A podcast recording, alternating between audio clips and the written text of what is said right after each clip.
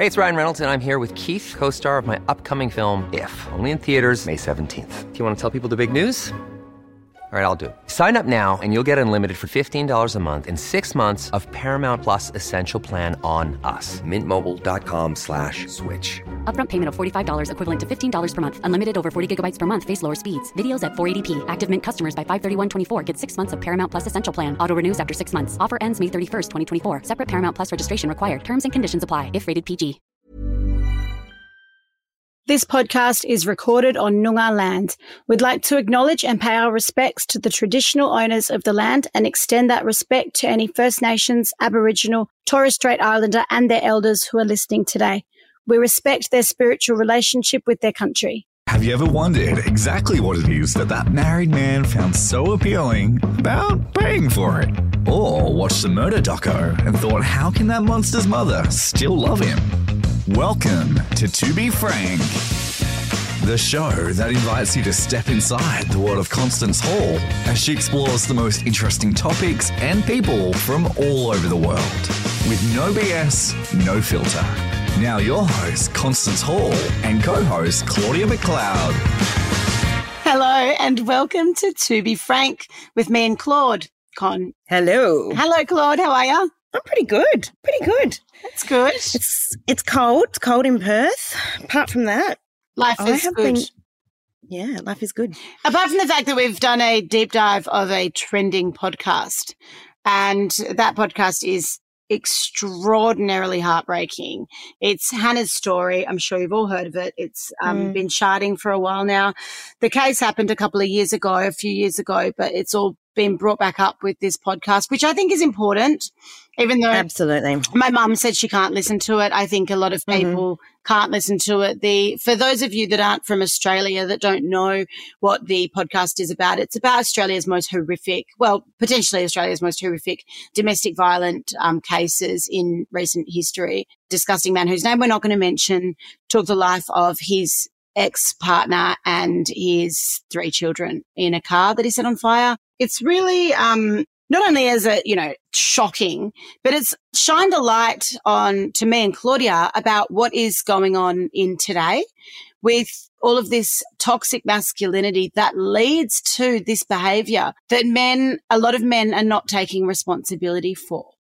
A couple of weeks ago, a dear friend of mine, Clementine Ford, shared a few screenshots of a post that had been shared about her and the release of her amazing book, How We Love. Mhm. She's a prolific feminist. She's potentially Australia's most famous feminist, Mhm. and which gains her a lot of hate in the toxic masculinity, the world of the toxic men. So this particular group that um, this post was shared in is called Blokes Advice. Now, Blokes Advice has 270 something thousand members and the Facebook page, as in the group, there's a page and a group. The Facebook page has over 270,000 members in the group. That's a big number. That's a lot. That's a lot of people. And the post that was shared was a screenshot of her book with a caption that said, Love her or hate her, you'd smash her if you were desperate. Some of the comments that were shared in these screenshots not suitable for kids if anyone's got kids around just just lower the volume for a minute. I hope her asshole's tight i'm making sure it hurts.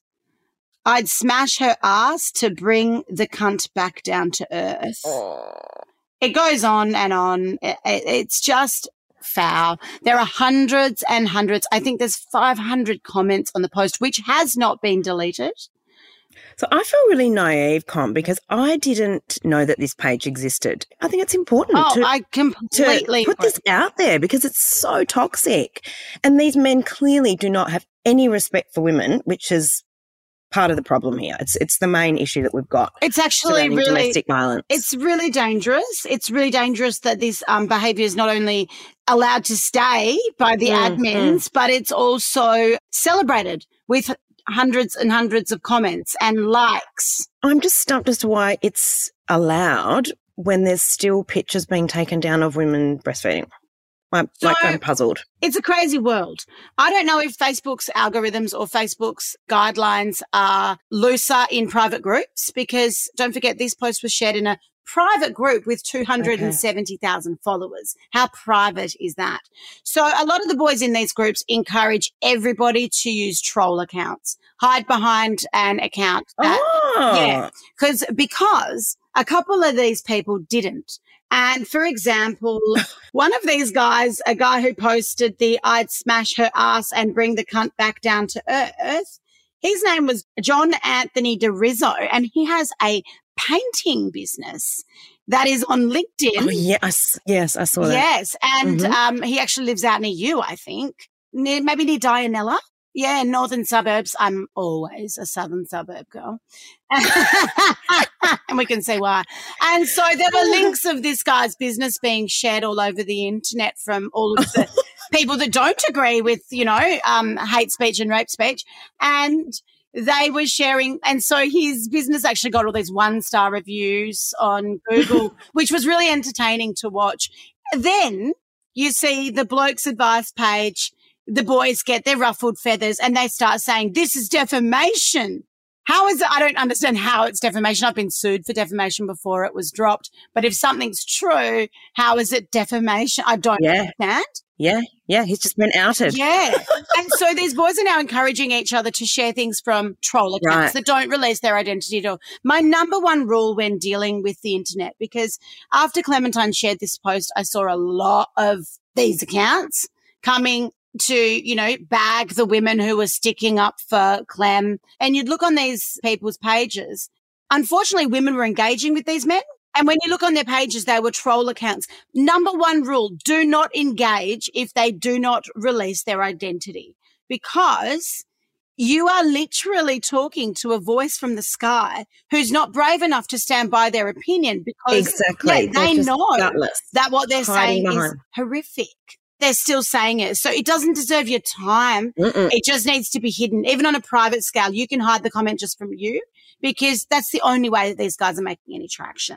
I will never be the same again after reading some of those comments, honestly. Well, what is really fascinating It's about disturbing. such a disgusting page and such a misogynistic and dangerous shit when we're literally losing a woman a week from with domestic violence and Mm. these these violent comments is where it begins a rape culture is so many studies prove Yep. that women will not stop dying until rape culture is dismantled yet Yep. i don't know if the men are are intelligent enough to put the two together or if they just simply haven't been raised with enough empathy or compassion for people they don't know. I don't personally know what it is, but something I do find interesting is their justifications of these behaviors. And it is always one of two things.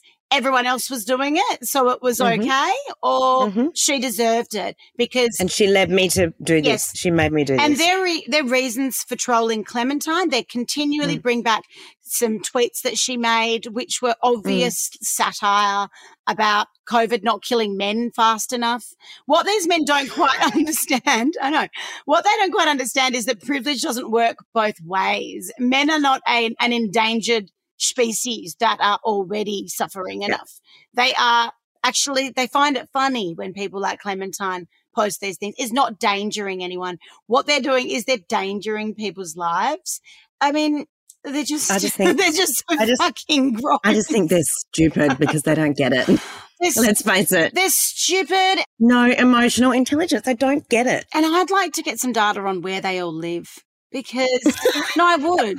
And I don't want to like offend people that live in the same towns as them. But I do find that when I go to certain towns and certain towns where I've lived, there are a bigger majority of people that are happy to, you know, slag trans people, slag gay people online with a lot of support. Whereas imagine if you or I did that. Mm. You know, our community would would rip us to pieces for being so horrific. So, yeah, there needs I don't know what needs to be done, but I'd love to talk to the um, admins of Blokes Advice and find Oh, out. yeah, that'd be interesting. Yeah, so Rob Sutherland is one of them. I'm sure they'd love to come and talk to some couple of feminists. well, you never know, you know. Let's give it a go. And I think what really sucks is they're having a group so big, full of men and impressionable men by any by all means, because these guys seem to follow each other like sheep. It's such a good opportunity to do something better. They could. They could use it for you know, spreading some positive messages. Yeah, like uh, treating women how you want to be treated, or you know, stop killing women or stop killing yourselves. Any of these important the hate. messages. Yeah. Stop the hate. Yeah, stop threatening to rape chicks in the ass for a start. Yeah. Anyway, the invitation's out if he wants to talk to us. In the meantime, we have been lucky enough to talk to someone who's not rank. He's lovely. Phil Barker. So a few years ago, when I was doing a tour on sort of like modern day relationships and where they go wrong, my husband decided to start studying for the tour and he bought a dickload of books on misogyny and why on and the men of today. And one of the books that he bought was called The Revolution of Man. And I just loved it. He used to read out loud to me. And it was really, I used to, I just thought That it sounds was romantic. it was romantic. He's reading to me about misogynists and in, incels, and I was drifting off to sleep. but I, we have been lucky enough to contact Phil, um, the author of this book, and have a really, really great chat with him. He's a really intelligent guy. He's also super hot, which I'm allowed to say because we don't live, we live in a patriarchal world. So privilege doesn't work both ways. And if I want to sexually harass people at the workplace, I will. It's just a compliment. It's such a comp. Exactly. Like he didn't walk away feeling like pressured to root me or Mm. the Plus, root me or the interview. men that, men that men that respect women and aren't afraid to put it out there are hot. It's Doesn't so hot. like. It's so hot. That's exactly right. He's happily shacked up with a gorgeous woman. So, you know, there was no, it wasn't suggestive. It was more complimentary, I think. anyway, I hope you enjoy the conversation that we have with Phil and take a lot from it because he's got a lot of advice on things we can do differently, even with our sons. And I know for a fact raising a son, he's now 11. And I was just saying to Claudia like yesterday that I felt in the last year this slight sort of pull away from me. He used to be my little Mm. my little man, my little warrior that agreed with everything I said. And now his emotions getting a little bit harder to reach. And Yep. so it is, it's really, it's awesome to talk to someone who's quite cool as well. Feels quite cool. It's not, Mm, he's not like mm. a geek that you're not going to listen to. He's like, No, he's cool. yeah, he's influential. So yeah, enjoy the talk. My, Enjoy. Let's go, Phil. let's go. Thank you so much for joining us, Phil. I think, do you remember that I've actually wanted to speak to you for ages? I remember that you put a fantastic thing up on Instagram, and um, you and your partner were waving my book around, and I thought it was brilliant. Well, I think we had a little chat at the time and never Yeah. really pulled it off. So, super glad to be here. It was maybe 2018. When did the book come out? Yeah, early 2019. 2019, we bought the book called The Revolution of Man. Didn't know who Phil Barker was, didn't know anything about the book, but my husband picked it because we were doing a tour. And in that tour, we were talking a lot about misogyny and where men have gone wrong today. And he started reading me excerpts from it because, you know, I'm very skeptical with men writing about men because I'm like, here we go. It's going to have a hint of fucking MRA in it. And it didn't one little bit. And I just wanted more and more from him. And I've gone over to read some of it again because the book came out a few years ago for you. I didn't want to ask you to do the interview and for you to not feel like it was relevant to you now, but I think it's even more relevant for people to read now because the MRA and I mean, blokes advice on Facebook has just gone, it's getting worse, Phil. Well, I wrote the book just as Me Too was happening, which was extraordinary. Like, I was in my garage tapping away when the sky rising for the no vote was in the air. So it was quite a charged time around those sorts of discussions, and I was really glad to be part of it. But uh, yeah, I'm kind of appalled to see what's rolled out afterwards because you've got your Andrew Tates of the world that didn't really exist. There was Jordan Peterson happening, and I and I was sort of wanted to be a counter voice to that. But this rabbit hole of video that young guys can go diving down, and 11 and 12 and 13 year olds think it's manly to be wearing a like a fur coat, smoking a cigar, sitting on a Ferrari with two girls in bikinis beside you. That's what they want. It's a tragic thing to see social media being used in that way. especially when you know the boys are so influential. It's scary. That's sort of the question. Hey, like, what's the reason there's such a vacuum of information for young men? And, you know, I, I think it's around the idea that, you know, like, I know that if I was 15 years old and, so, and I was being told that I was toxic just for being a boy, I'd be like gutted and furious. I know what my tender little heart is. And, you know, I'm not toxic. Oh, I'm lovely.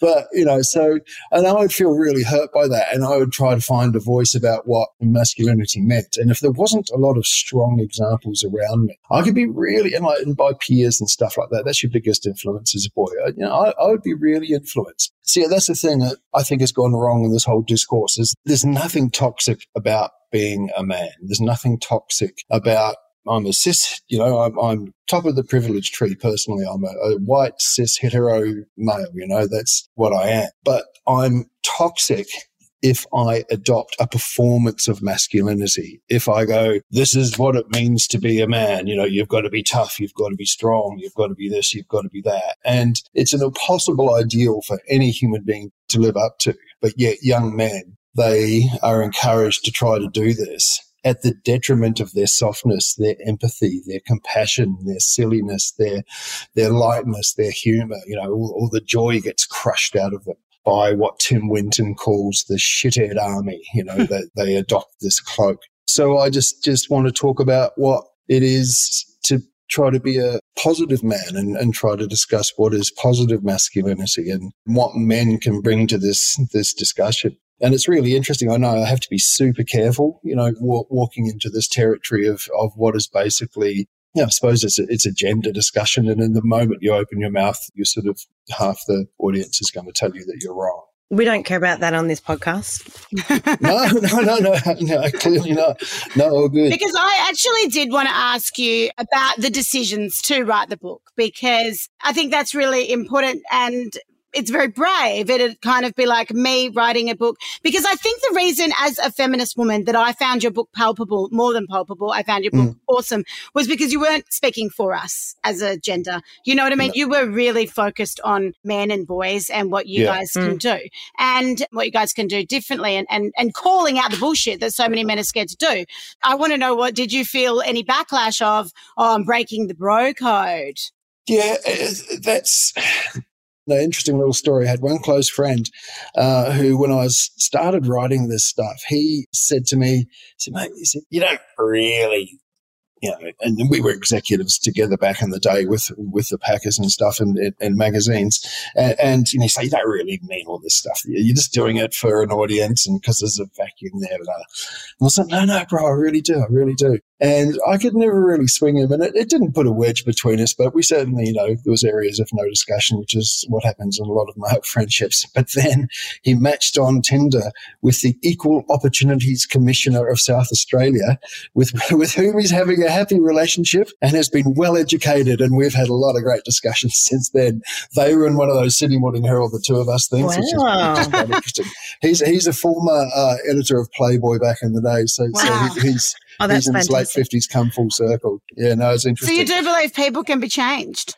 Yeah, well, look, my story is is very much just that, hearing it from different, you know, yeah, different voices as well. Yeah, look, my, my, story, my background is uh, I'm a New Zealander. I grew up on a sheep farm in the far south of New Zealand, and in, in my book, I was, say, you know, there was so much manliness. We had to wear special boots to stomp around in it. You know, it was freezing cold. I went to an old boys' school. The only sport to play was rugby union.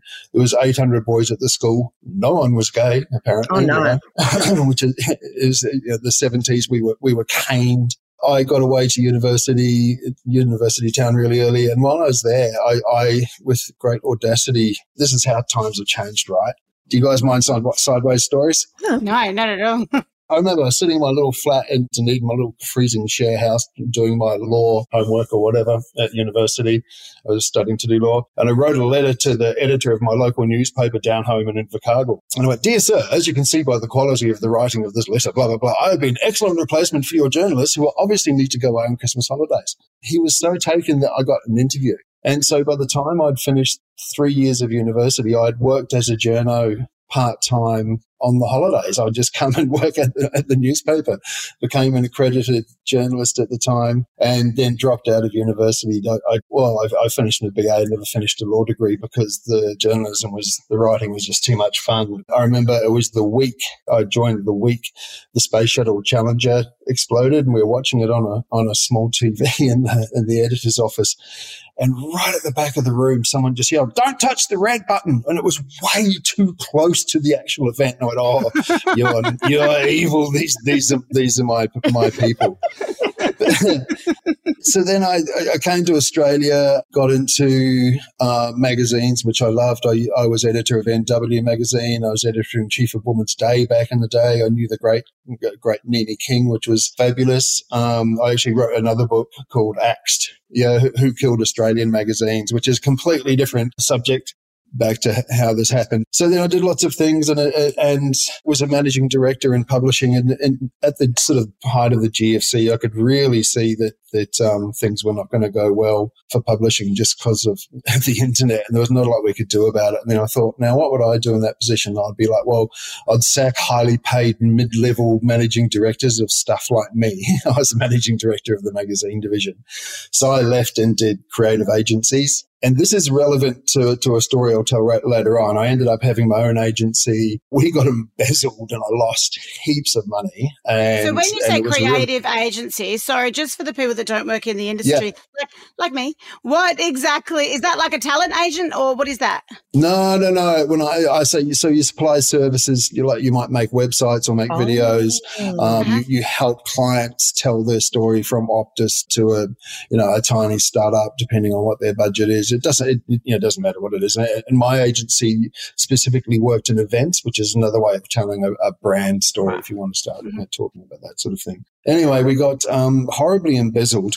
The, the, money that was taken from us was very quickly offshore, and our, our accountants sort of thought, uh, and this is like 20, nearly, nearly 10 years ago now, our accountants sort of thought that um, we shouldn't be doing that anymore because uh, we were trading insolvent. And so I sort of absolutely lost, lost the farm at that stage in life, which was a really interesting thing to, have, to happen to me because I had been a, I was the managing director of the magazine division at News Corporation, uh, had sort of 400 staff at one stage, uh, had company car, strutted around in a suit, and in terms of manliness, I, I, very much physically embodied the, the sort of dude around town. Now, you know, looking back, you know, with me too and working with so many women, I'm really lucky that there's no stories about me apart from Phil Barker's an idiot. You know, that, that's, and when I was writing this book uh, my, uh, about positive masculinity, I had to look back mm. through my mm. own past and, and say, well, is there some woman going to put her hand up and mm. say, hang on to that Christmas party in 1996, mm. you bastard? Um, but I'm glad that I had, had some good friendships with women back in, in, in, the publishing days. So then I was writing a column um, for Fairfax called Life on Mars, or for Nine Media is it now? It's called Life on Mars about men. It was just about bow ties and whiskey and stuff like that. But then I started to see you know, and I, I was you know, in my late 40s, I think then, no, no, early 50s maybe even. I was starting to see the numbers of male suicide and I was seeing how many women were being killed every year by their male partner in domestic incidents. And it just really started to see that the performance of being a man was a real problem in society. The more you see it, the more you can't unsee it. And then if you, you know, watch any sort of media for 24 hours, the, the ideas of what is a man, be a man, it's just everywhere, all around us all the time. And from the moment they're born, our, you know, our little boys are sort of whacked over the head with a little blue hammer and little girls by a little pink hammer. And I think personally, I'm so such an outlier in this sort of thinking now that I think we'll look back in a hundred years and see how we segregated how the sexes or the genders should behave as really sort of dumb and barbaric, and a lot of it to be to be really imposed, you know. And you see the physicality of, of women coming up now in women's sport. So even those things that we thought, oh, girls can't do that, you know, there's there's amazingly cool hardcore stuff involving a lot of blood and sweat happening in women's sport now, and that's it's really cool to see, um, you know, without a lot of the dickheadery of male sport. So I think anytime I can have a conversation like this and talk about what it is to be a man and, and what men can do, I think is really valuable I was writing columns about this, like um, Carrie on Sex in the City. I got asked to write a column, a book of my columns. And so I did that for one publisher. Uh, is the book that became Revolution of Man. And then the owner of the publishing company, she took it home and she was just about, it was about to be typeset. Like I actually saw the typeset and she took it home. And she had, just as it turned out, published Mark Latham's cookbook, right? So she took it home and read it, and there were a few things uh, in terms of its tone and its I can't remember what the other thing said, and, and its attitude basically that she really did not like, and she wasn't going to publish it. So I said, right, give it back to me. Took a fully edited manuscript, went right. Who's got the most sensible publisher ever? Ah, like a girl. Clem. Yeah, Clementine Ford. Who published Clementine Ford? So, so I look up, I find Clementine Ford publisher. I sent her, I sent her my most outrageous um, chapter and say, "Would you consider publishing that?" And she became the publisher mm. of this book, which was which Brilliant. was which is really great. Yeah. yeah. So for a while, I was just a guy with a whole lot of A4 paper, you know. so you didn't actually decide to write it; it was the columns that went into it. That's interesting the book, there's no real columns. Each chapter's not a column or anything like that. no, but that's how you came to write it. It wasn't like yeah. yeah, it is the thinking that flowed from stuff that, that sort of got nailed down in my head. So it wasn't for me, it wasn't until my late 40s or early 50s I really came to see that, yeah, we do live in a highly patriarchal society. It's really damaging for men, it's really damaging for women. I was a ambassador for the Stop It at the Start campaign last year. So I don't know if you've seen the little ads. It all starts with respect. Every conversation that you have moves the conversation forward with young people and it, how really important it is to ram the idea into the head that, that every person on the planet deserves equal respect. Because I'm not, not trying to be light about this, but punching someone to death in the kitchen if you respect that person, you're not going to do that. You're going to find another way to solve that problem. But if you have a sense of entitlement, a sense of ownership, if you see that person as an object, it's like kicking a dog. You're an asshole for doing it, but you know, it's my dog. And somehow like, men don't do that to other men. I lost it. You know, she made me do it. Well, you lose it to your boss, but you don't murder your boss at work or very rarely. It's so true, isn't it? When it happens, it is a man. So, you know, and then I got to thinking, I've got a 24 year old daughter, Lulu, and, and I'm like, you know, I know if she ever gets murdered by someone who it's going to be already, it's going to be a man. And someone she trusted. Yeah. Are all men dangerous to women? Absolutely. And, and that is the position that we have to accept and start with in our heads. I think. So after I read your book, so true, I started looking at Jackson Katz. He's done a TED talk and a lot of similarities between what you're saying and what he says. He started a program. First of all, was with the Defence Force, but now he goes into schools and has these conversations with young men. And I think that's what needs to happen. People actually going. In Australia. Yeah. Is there any sort of program like that out there? Well, there's no real programs, but it's really interesting what they're doing. Um, I ended up for a few days at the King's School in Parramatta. And King's School is probably the most prestigious and the oldest private school in Australia. It's just like this massive, mm, massive mm. park with a stone castle in the middle, and all these boys in, in military uniforms walk out at, at lunchtime and go, Oh, I'm going down to canteen. I think I shall have steak and red wine. Like it's extraordinary. uh, it's an extraordinary environment. They're incredibly privileged. Um, you know, some of them know it, some of them, some of them not. But what is really interesting is that they understand their exposure as a boys' school to not talking to these kids properly about gender. So I spoke to both the teachers and then I ended up speaking to year 10 boys for hour after hour because they didn't have exams and the year 12s were doing stuff. Um, so these kids are 16 about mm. pornography. And they were super interested, right? And it wasn't really backgrounded properly. Like, is this the porn classes, sir? I'm like, oh, no, it's not. Come in. Ha ha. So, and then there'll be some student teacher down the back and I'd have these 30 kids and we're talking about pornography. What was super interesting is, is their openness to talking about it and their desire to talk about it and how easy in the room in the room i don't know how long it stuck it was to, to to shift their thinking. So we did this thing you know stand up to the line if you use porn in the last month. The whole class stayed standing there. Stay standing in the last week well, stay there, stay there. Oh, are you kidding? Last few days. Okay, last day. Wow. morning. Okay, they're all they're all they're all still there. There on your boys. Oh, try the last seven seconds. Uh, yeah, hilarious. All right, sit down, some pins. You know, like, oh my god. But the way in was, um, and I have to say that they were utterly fascinated. I was like, look, the sexiest relationship, the best sex you will ever have is with a woman who is your equal and your friend. And when you're both laughing your asses off about something, that's where that moment is. And if you think it's what you are seeing in pornography, then you're horribly wrong. It's going to make you bad in bed, mate. I can absolutely tell you.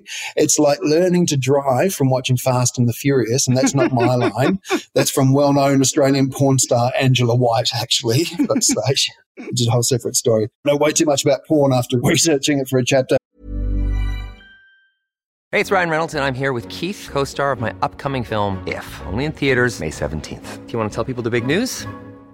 All right, I'll do it. Sign up now and you'll get unlimited for $15 a month in six months of Paramount Plus Essential Plan on us. Mintmobile.com slash switch. Upfront payment of $45 equivalent to $15 per month. Unlimited over 40 gigabytes per month. Face lower speeds. Videos at 480p. Active Mint customers by 531.24 get six months of Paramount Plus Essential Plan. Auto renews after six months. Offer ends May 31st, 2024. Separate Paramount Plus registration required. Terms and conditions apply if rated PG. I was actually interested to know what your opinions on porn are. Hmm. Oh, look, I think it's really, really dangerous for young men, you know, and I think there are victims at the end, and I think it's problematic in a whole lot of ways in the things it depicts. You know, a lot of them are actually surprised that women have pubic hair. Yeah. They start consuming porn at the age of 10. They've done their 10,000 hours by the time by the age they're 20. Yeah. I think they can just have anal sex straight away. I don't want my, yeah, my daughter encountering someone who thinks that anal fisting, slapping, choking, la la la is fun. Sure, you know, get there if you decide to in a consensual environment where it's all good. But, but I think you know, the, cho- the choking side of it, though, is is, is really Yeah. bad when it comes to like DV because Some of it it- looks really scary. Yeah. Yeah. Another thing I say to them is I said, okay, sure, you know, some porn, you know, erotic imagery, of course, it has its place in an, in an erotic life. We, we are people who are visually stimulated by that stuff. So I said, maybe your porn rule is no one getting hurt. Is someone in the room laughing with genuine happiness? If there's joy in that room, if you can find joy in that room, then you stay there and watch that, my young friend. But I guarantee you it's going to be really hard to find. Mm. Yeah, so So that, that's the way we talked about that. And so those discussions, you know, that every time they clicked, there was a genuine victim at the end. That those girls, you know, that don't necessarily love it, and you know, sort of, you know, Mm. referred them to a, to a few cases and what, what people have actually said. So, so that was a really interesting thing. What you said about respect, I've often thought, you know, I've had people challenge me and say that my views on consent are too confusing and too complicated. And I'm like, well, actually, you can simplify them if you only fuck people you respect. Yeah, If you're fucking people you don't respect, then that's when all these other horrible things come into it. And I think that is what the Tinder sort of revolution has normalized sleeping with people that we don't really respect. Yeah. But but speaking of sex, not just because I like speaking about sex, but I seem to keep going back here. Not just because you're an attractive man, Phil, but um, I find I have this theory, right? And I know that it's in the academic world, it's already been fleshed out with much more articulation. But when I look at in a certain chapter of your book, the the woman haters, you do talk a lot about the incels and involuntary. What is it? Cele- celibates, involuntary celibates, not Yeah. involuntary celebrities. there is no such thing. You say in the book that they don't actually, it's not women that they want.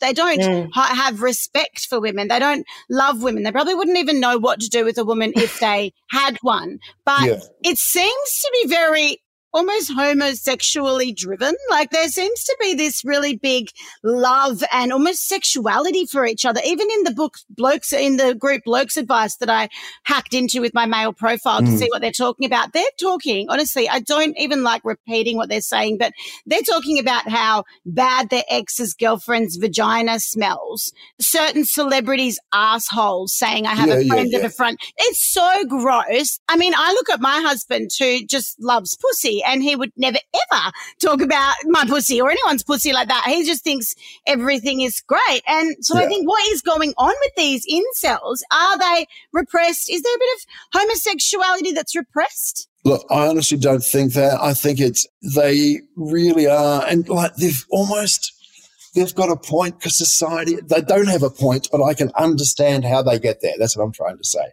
Society's so hard on young men as well. They fully believe that if they were two centimeters taller, if their leg bones would grow, if their chin was just a bit of angle, they'd be more of a Chad mm. and therefore would attract women. It's very divided up into categories in their heads. And so at the top of the top, top of the chain are these sort of Chads, like really hot dudes, you know, sporty, charismatic, you know, all, all of the things. And then we come down the scale and, and they just feel they've been tricked by nature and it's not their fault. And women just won't go near them. It's got nothing to do that when wearing a greatcoat and carrying a samurai sword and an axolotl, you know.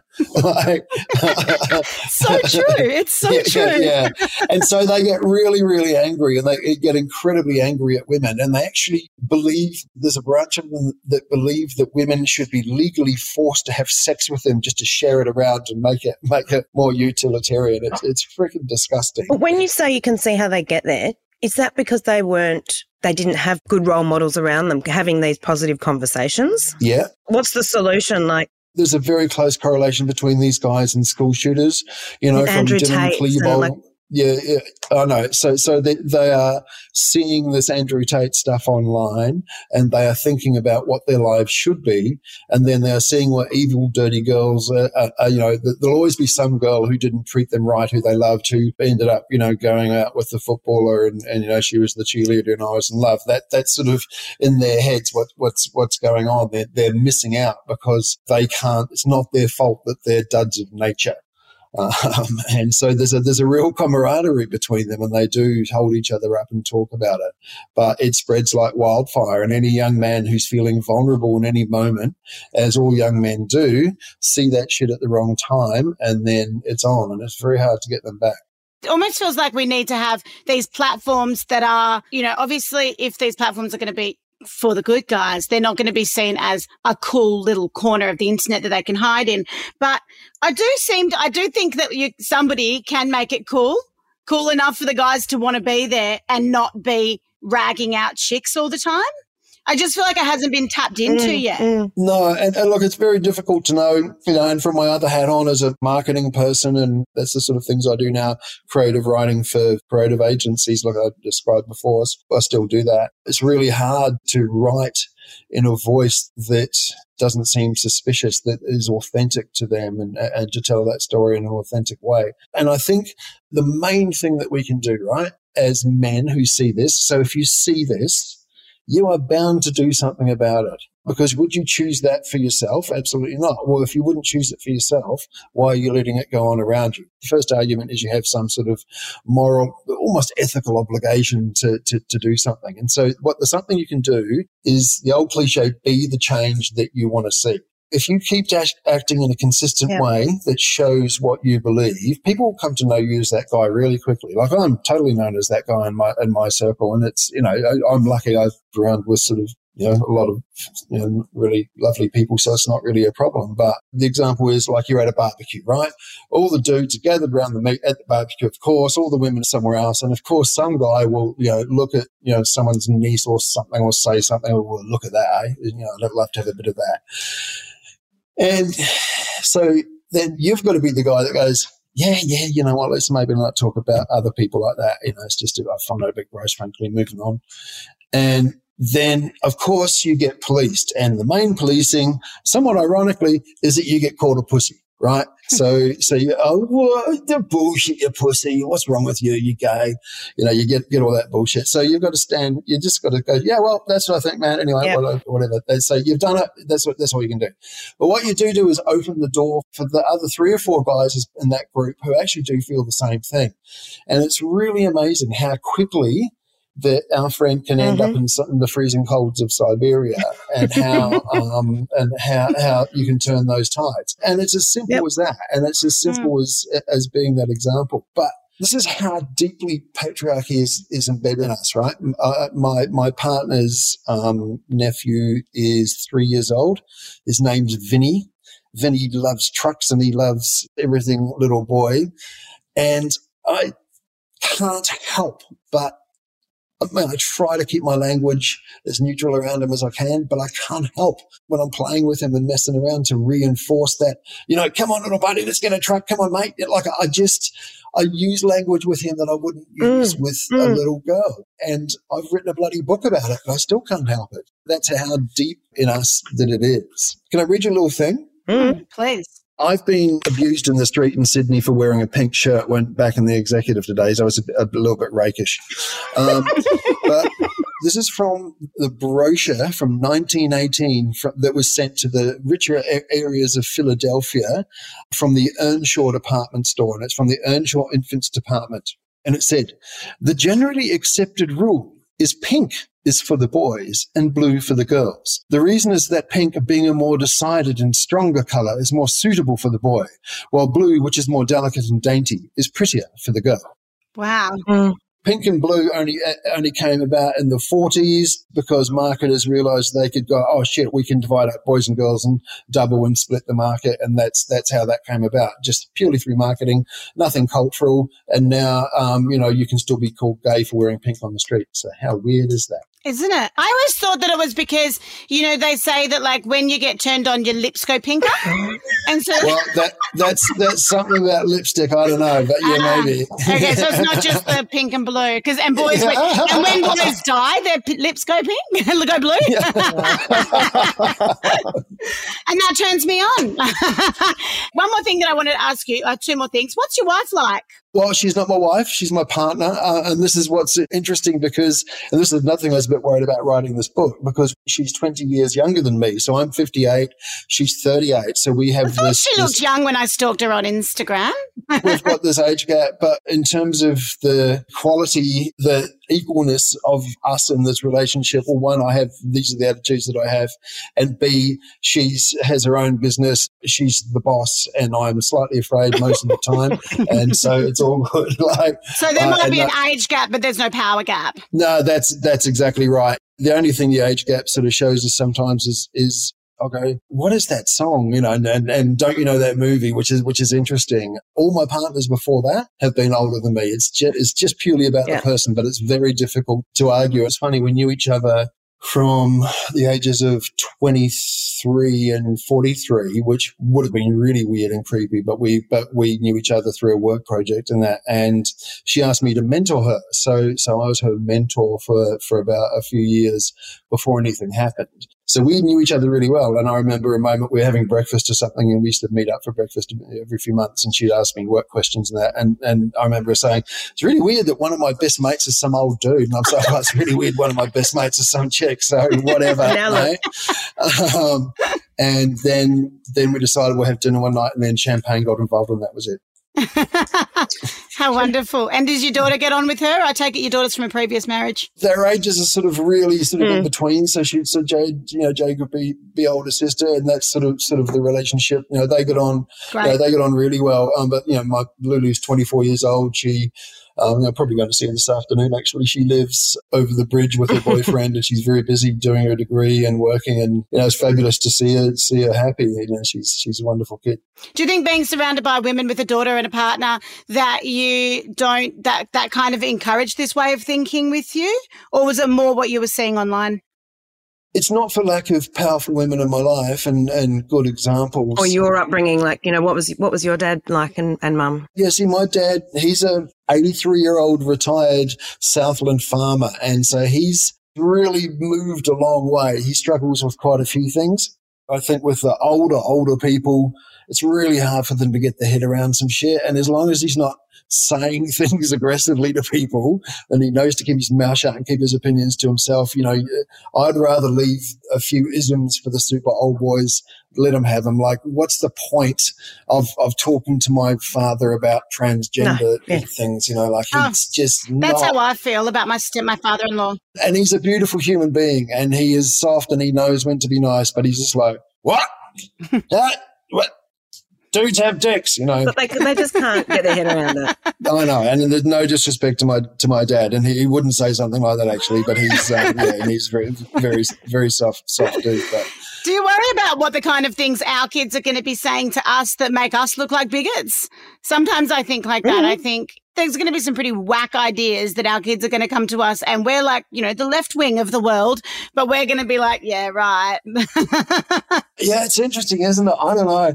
Already, like my daughter w- will say, well, you used to say X, and I'll go, oh my God, you know, I don't really think that now. I, I, mm. I can't remember. I remember. And you know, the way that she was brought up with fairy parties and, and, you know, she was, it was very girly girly for her at the time. And I would have done things differently and given her more options for sure. But one of my first writing forays was, was she was like bored with all the fairy and pony books when she was about 12. So I tried to, you know, write a, you know, space getting shot through the head story with a, with a girl, girl hero, you know, which is sort of sitting around somewhere just to give her something that was sort of balanced it, balanced. balanced it a bit. But no, it was, it's only been sort of in the last 10 years of my life that I've become sort of, aware of it myself and therefore active in this area. And the ultimate thing is, yeah, that I can say is you don't have to be preaching at the street corner and no one likes to be that guy. You know, I want to have fun at parties, not tell people to shut up. Mm, you know what I mean? Mm, mm. Um, so you don't want to be known as, as that, that person. You've got to have a balance, but somehow, you know, your own personal brand. And it's easy for me because because of the books, the book I've written and, and the, the speaking I do on it is that no, there won't be any of that sort of discussion around him because he won't like it and he'll say something. And it makes other people think about it. So your mere presence around the joint, you know, people have to go, oh, you know, here he comes, you know, watch out. But at least this guy again. there's not a lot of that in, in, my life. And I'm lucky to work in a, like I, I work, you know, by day in, in, in an agency and it's really nice and it's really very inclusive. And it's one of the first places I've worked that the men haven't sort of silently objective or quietly objectify the yeah, she's hot in the kitchen. You know, there's actually literally none of that because they'd be a appalled. It's our colleague had to, like it was just it's not in the brain. If it's just not part of what's going on around you, that's a really super good start. Then you are an example to younger men around you, and certainly again, at work, I do have these conversations with, with young guys who are sort of might be a brilliant young designer or videographer straight out of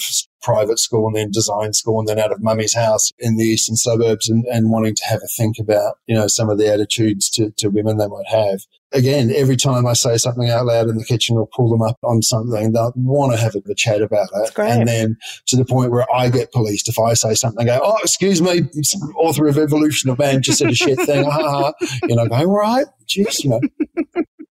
It's such a really great thing to remind people that even though when you are the first person to call it out, you will get that sort of hate and that, you know, whatever, a bit of backlash, a bit of ruffled feathers, but you're creating a path yeah. and you might not see it at the time. It's heavily policed. What's ironic about it, right, is you have to have bravery mm-hmm. to do it, which is one of the traditional male sort of yep. bloke things. Can I tell you a quick story about the man box? That was one of my questions.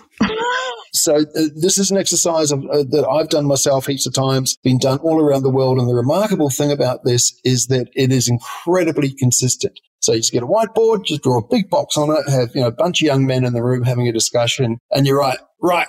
Tell me the words for the things that go inside the man box. And they go, Oh, tough, strong, brave, leadership, entrepreneurial, I'm not afraid of anything, gets lots of chicks, can like have sex all night if you have to. All sorts of things, dude, dude, dude shit goes in there. And then you go, so what's on the outside? Uh, oh, weakness, like soft. And so you get all the empathy and the compassion and all those words are outside.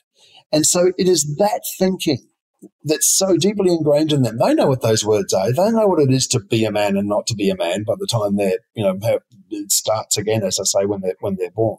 They know what those words are. And that is a description of the society that we live in. So when someone tells you to be a man, you know damn well what to do. And it means not showing any emotion. It means not communicating. It means not saying, you know, I feel bad or I feel this. It means being stoic and pushing through.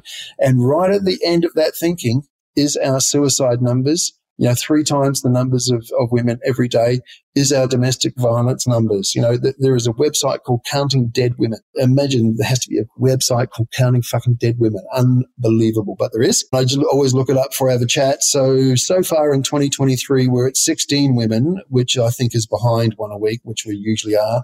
Mm, but uh, for 2022, there was 56 43 in 2021, dipped under about 62 in 2020. So consistently, you know, across the, since numbers have started properly, uh, there's been one woman a week killed in Australia by her partner or former partner. So from the performance of being a man, it's a life or death discussion. It absolutely really is it removes us from happiness as well. There is the longest longitudinal study in the world about human happiness called the Harvard Study of Human Development. I hope I've got that right. It's been going for over 80 years, and that's really unusual because they usually fall over because of lack of funding or what the university wants to do shifts or whatever. But this has had four directors of 20 years each. They started interviewing people on the docks and up in the hills in Boston. I think it included JFK Jr., two separate cohorts of men, and interviewed them and did all sorts of weird things at the start, like measured their heads and stuff. But they interviewed them every every year about what stage in life they were at, what was happening, and right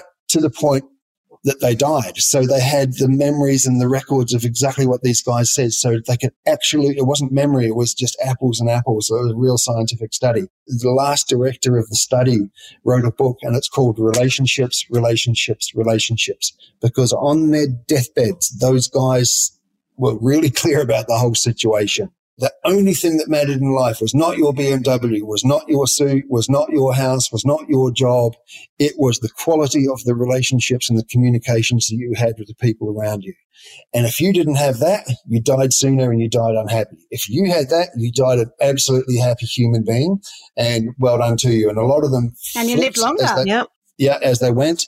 The heavy drinkers never did very well, which is a, which is a little little sign to him, a little little shout out to mm. everybody. That's super interesting. And to me, you know, like I'm a very rational person, I think, and so I, I approach this from a very scientific perspective. And numbers are showing us terrible things, you know. And if you look, if I look as a as a professional marketer and advertiser as well, and, and writer, if I look at the world, it is soaked in gender. And I can absolutely see why young people are going, you know what? I screw you all. I'm a they till I will always be a they or work my shit out or whatever. But stop telling me what the hell is going on because I do not feel that. Well, people that raise their children without a gender to start with, when I first heard of that theory, I was like, so bizarre. Like, well, I kind of get it. Yeah because they don't want all the externals and people, you know, he, she, and yeah, I get it. We live in a really fast moving society, and I think it's it's really disturbing for some people. They're just not coping with the speed of change, and I think the other other brand of people are going right. Yeah, here we go. Let's we're, we're going somewhere interesting, which is why you get, you know, the rise of Andrew Tates, the rise of your Trumps, and like the time at the moment anything positive yeah. happens, like everyone's like tearing it down. Like, why should a marginalised people get a voice to Parliament? I hate that. Like, mm, what mm. the hell? What's wrong with people? I know. I was just sitting here thinking, I bet Phil is the best husband. But then my thoughts went, no, I bet because he talks about things like this and is so educated on things like this that he's actually the worst husband. What kind of uh, partner? Okay. I know you're not a yeah. husband. What kind of yeah, a yeah, partner. Okay. lover um, are you? uh, I have been accused of of using my CEO voice. so in conversations being, you know, very bossy. like I, my partner's never felt physically scared of me, but my God, she doesn't want to get into a fight about doesn't want to go there. Know, something that I, some small thing that I feel really passionate about. But but we get corporate in relationships. Yeah, but the other thing is I get very very stubborn. So there was one thing the other night, for example, it's always the same fight, and our fight is, is pretty much you don't love me enough, you're not paying me enough enough attention when you really break it down. But anyway, this is not about that. Uh, there was something about the, there was a stool I'd left out in the backyard that apparently was going to give access to robbers. And she what did, and I sort of got told off for leaving something. And I was just like, no, I was just doing a plant. I don't even know. Did you remember putting that there? No, I don't. And it ended up with me throwing all the stools into the backyard saying, oh, put stools in the backyard. if I bloody well want to. Like, so, so we have, well, you, you idiot, you're throwing stools in the backyard now. So we have all sorts of, like, uh, and you know, she's texting her friends going, so Phil actually wants robbers to come in. such, an, such an idiot. We've been together for 12 years and we've gotten really good at navigating that. And I think think at the start she was like she, she said she said, "Geez, it's like being in a relationship with Dr. Phil because I'm always like, so what do you think about that and how's that?" She's like, "Oh that my God, can you shut up?" my husband's a, a beautiful man. He's a social worker. Yeah, sometimes I'm like, let's just drop the social worker hat and not talk about it. I actually just don't want to for once. this is funny, Phil. Like oh. when um, Con said you were coming on, I was like looking for the book and I'd been looking for it online and then I thought I was trying to get an audio book. And I mentioned it to my husband. He goes, I've got that book. And I was like, of course he does. anyway, so I went over to the bookshelf. Excellent. He has got so many books similar to yours. I sent a photo, Yeah, kind of so it's funny. But he so didn't actually right, have yeah. yours. He had every other one. Oh yeah. But yeah, it was yeah, it's funny. He had all of them. Moving on, just before we go to your new book, I was wondering, is there a short way that you can tell us who did kill the Australian magazine industry? Uh, yes, I can. Uh, it was not just the internet. It was our response to that. Basically, like I was part of it. Like we knew it was coming, but it wasn't my problem. My problem was selling magazines and making money that month. My problem was not having to get conversations about some clicks or something with Microsoft in the future, what, whatever. And we were making heaps of money. So if you're making 500 million a year on one title, it doesn't really matter if it dips you know, if you're still making 450 next year. But if you're only making 50 million with the title, then it really, really matters if suddenly you're not. And so those problems for, for when we could first see them are way out in the future. And then, so the brands that have done well, like GQ doesn't even exist as a printed magazine. I think we've just done another one, but for a long time it didn't exist as a printed magazine in Australia, but it did exist as a brand. So it existed um, as an affiliate partner with all sorts of cool stuff. And then and you can buy shoes and it sends you an EDM. These new belts are out. How about these watches? So it really still spoke to this community of people who are interested in stuff. But GQ is just not even for men anymore. It's for people of a certain mindset interested in a certain type of thing. So that brand's super, you know, developed, changed with the times and is, and is doing really well. And there's been others that, that have, you know, the, the sort of the more general sort of women's magazines and the sort of Al Marie Claire category that were, you know, Bibles back in the day, but just have become completely irrelevant. So, heaps and heaps of people lost their jobs. And then just the merger of Pacific Magazines and ACP. You know, it was an absolute bloodbath and it was a heat of COVID and people were just being laid off after putting 12 years into a title and just being told, no, I'm sorry, no more. You'll have to go and take your luck out there with hundreds of other people looking to do the same thing. So it was a really super hard time for the magazine industry, no doubt. It actually really resonates with me because I was looking at my brand. I have a clothing brand, looking at why I feel like I don't have that brand presence. Everything's really reliant on me. But my job's always been to design the clothes and make the money. And so Mm, yeah. if the money's coming in, the money's good. I can't focus on other things. But le- recently someone's come in and said to me, no, you actually need to be investing in the brand rather than the money. And I'm like, oh, okay. That's, and yeah, it makes total sense. this is a separate discussion from this now, but that's sort of brand stuff is exactly what I do professionally. So, so yeah, I can't tell you how important I think it is. And I realized, I remember it was, I was way back, I was working for ACP and I was editor of Woman's Day. We went on a, went on a two day course and halfway through, I just absolutely got it. Went, oh shit, I'm not magazine editor. I'm a custodian of this, this brand Mm. and this brand means something in people's heads beyond you know it's how you answer the phone it's it's your language it's what everything looks like it's what we don't do you know no, um, uh, disney's brand is family fun disney is never going to do a line of porn or it will do it in a- its own different way Mm. that ain't you know that doesn't fit through that filter brand. um, Nike's isn't just do it. Nike's is authentic athletic performance. You know, if Nike make a car, you can see it in your head because that's how, how brand works. Anyway, Mm. wow. Well, I, that's wide ranging. That's a wide ranging discussion. episode. Sorry. Thanks so much for joining us. The Revolution of Man is still available in bookshops. Yeah, yeah, it is, and you can get it online. I think if you Google it, you can you can Yep. still order it. I don't think it's on prominent display. It's sort of down the back, and you know, You've got to ask But, the uh, people that work there. ask the nice people for sure. So no, thanks for the plug, Con, It's and I hope everything's mate. going well for you. Hey. Thank you. Thanks a lot. Yeah. It is. It's awesome.